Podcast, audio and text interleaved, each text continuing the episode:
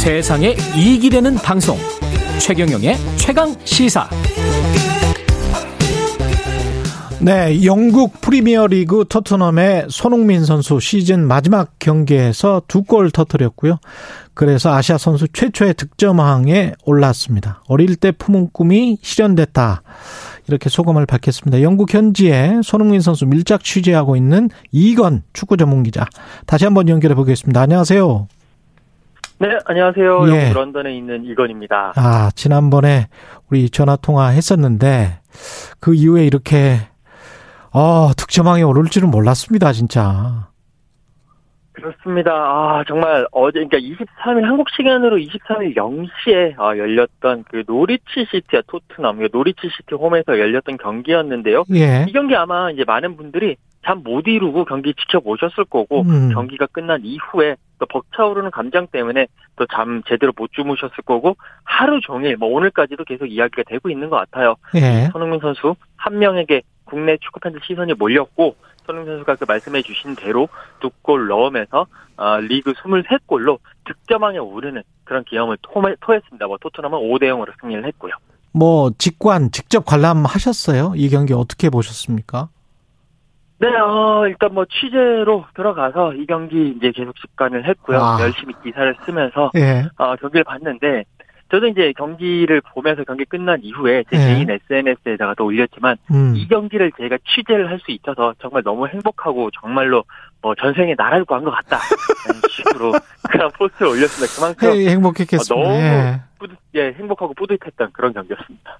아, 그 5대0 완승이었고, 뭐, 첫 번째 골도 멋있었지만, 손흥민 선수의 첫 번째 골, 그 다음에 이제 두 번째 골, 그, 이, 보면서 옆에 그 살라 경기가 어떻게 되는지 살라가 그 골을 넣는지 안 넣는지 이것도 계속 이렇게 모니터링을 했었나요? 어땠습니까?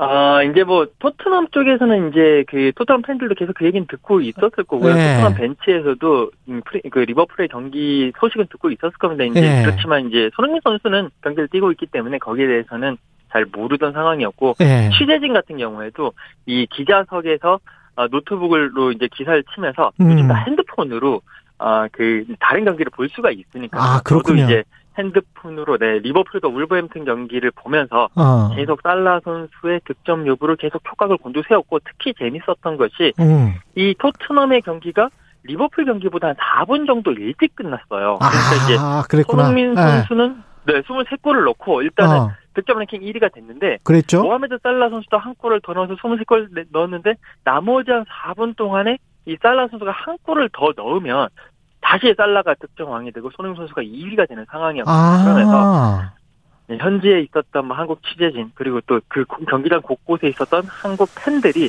다 손을 모아서 제발 살라 골 넣지 마라.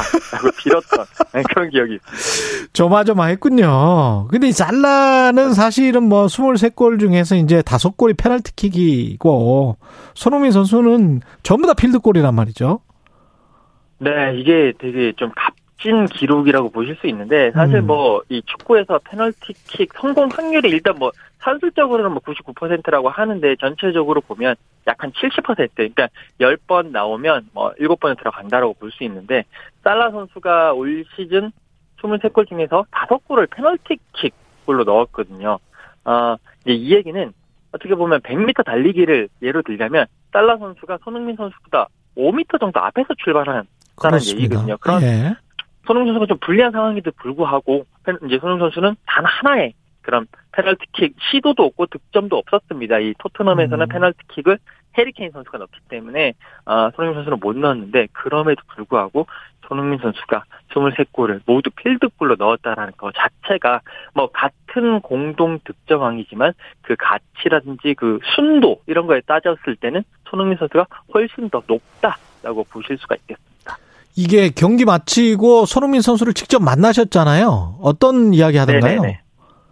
아, 일단 손흥민 선수 딱 만났는데, 일단 손흥민 선수가 늘 하는 말이 있어요. 이 음. 득점왕 된 게 자기 자신 때문에, 그러니까 자기 자신이 잘해서 된 게 아니라, 예. 어, 동료 선수들이 많이 도와줬다. 특히 이제, 이 노리치 시티 전에서는 이제 손흥민 선수가 슈팅 많이 때리고 날카로운 슈팅 했는데 계속 상대 골키퍼 선방에 막혔거든요. 그러면서 손흥민 선수가 아 올해 득점왕 안 되나 보다. 오늘 오늘은 나의 날이 아닌가 보다. 속으로 약간 실망하는 어. 네 그런 어, 마음을 먹었다는데 옆에서 뭐 해리 케인이라든지 다른 선수들이 괜찮다 할 수 있다 조금만 더 뛰어라 라고 이야기를 해주면서 격려해줬고 그 격려에 힘입어서 결국 두 골을 넣었다면서 그러면서 동료들에게 감사하다라고 어, 말을 전했습니다.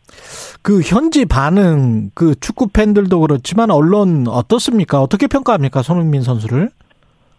아, 일단 경기력에 대한 칭찬은 정말 뭐, 뭐 끝도 없습니다. 왜냐면 어. 이 손흥민 선수가 어, 골을 23골을 넣었는데요. 이 손흥민 선수가 왼발로 12골을 넣었고 오른발로 11골을 넣었습니다. 뭐 참고로 살라가 23골 중에 왼발이 19골이고 오른발 4골. 그러니까 왼발밖에 못 쓰는 선수인데 그렇군요. 손흥민 선수는 왼발, 오른발 다 쓸 수 있거든요. 그런 거 보면서 정말 손흥민 선수의 그 양발 능력도 대단하고 또 손흥민 선수가 슈팅이 3.7개 만에 한 골을 넣거든요. 살라 선수가 슈팅 6개 만에 한 골 넣는 걸 봤을 때 훨씬 더 정확도도 높다. 일단 뭐 경기력 측면에서는 그런 어, 칭찬을 많이 하고요. 그리고 음. 항상 이 현재 언론은 이 손흥민 선수와 인터뷰를 많이 하는데 이 손흥민 선수가 상당히 좀 겸손한 모습을 많이 보이고 있습니다. 그렇기 때문에 네. 아 정말 이 선수는 겸손하고 프로페셔널하고 정말 인성이 착한 선수다라고 모든 뭐 언론이라든지 뭐 감독이라든지 관계자들이 인정하는 선수가 바로 어, 손흥민 선수가 되겠습니다. 지금 저 토트넘은 4위에 안착해서 3년 만에 챔피언스 리그 가게 되는 것이고 그러면 어떻게 되나요? 이게 그 손흥민 선수 득점왕이 됐는데 그 득점왕 되면은 상급이나 뭐 혹시 이런 거는 있습니까? 아니면은 뭐 없습니까?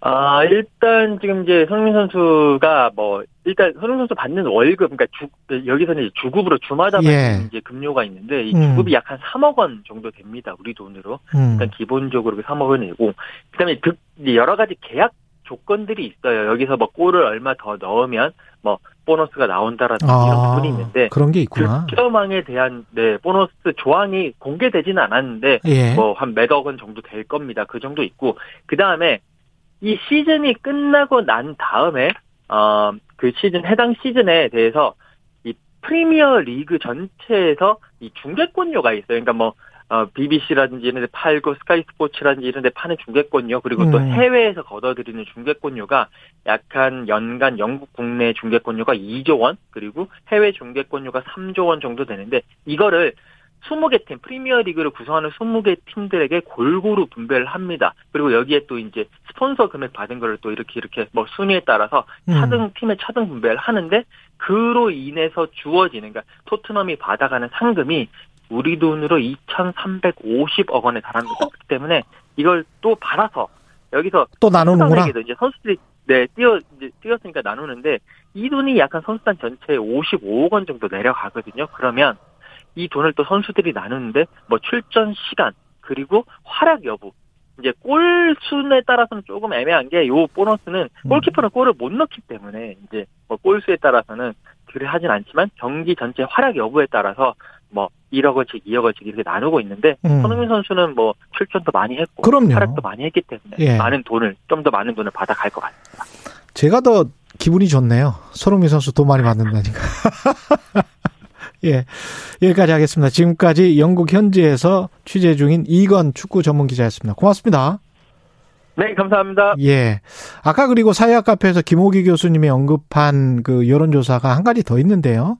YTN 의뢰로 리얼미터의 5월 3주차 주간 집계 여론조사 기관은 글로벌 리서치가 JTBC 의뢰로 지난 21일부터 22일 이틀간 아, 만 18세 이상 서울 1001명 그리고 경기도도 1008명을 대상으로 한 여론조사 이 두 가지가 더 있었습니다. 말씀드리고요. 5월 24일 화요일 KBS 일라디오 최경영의 최강시사는 여기까지입니다. 고맙습니다.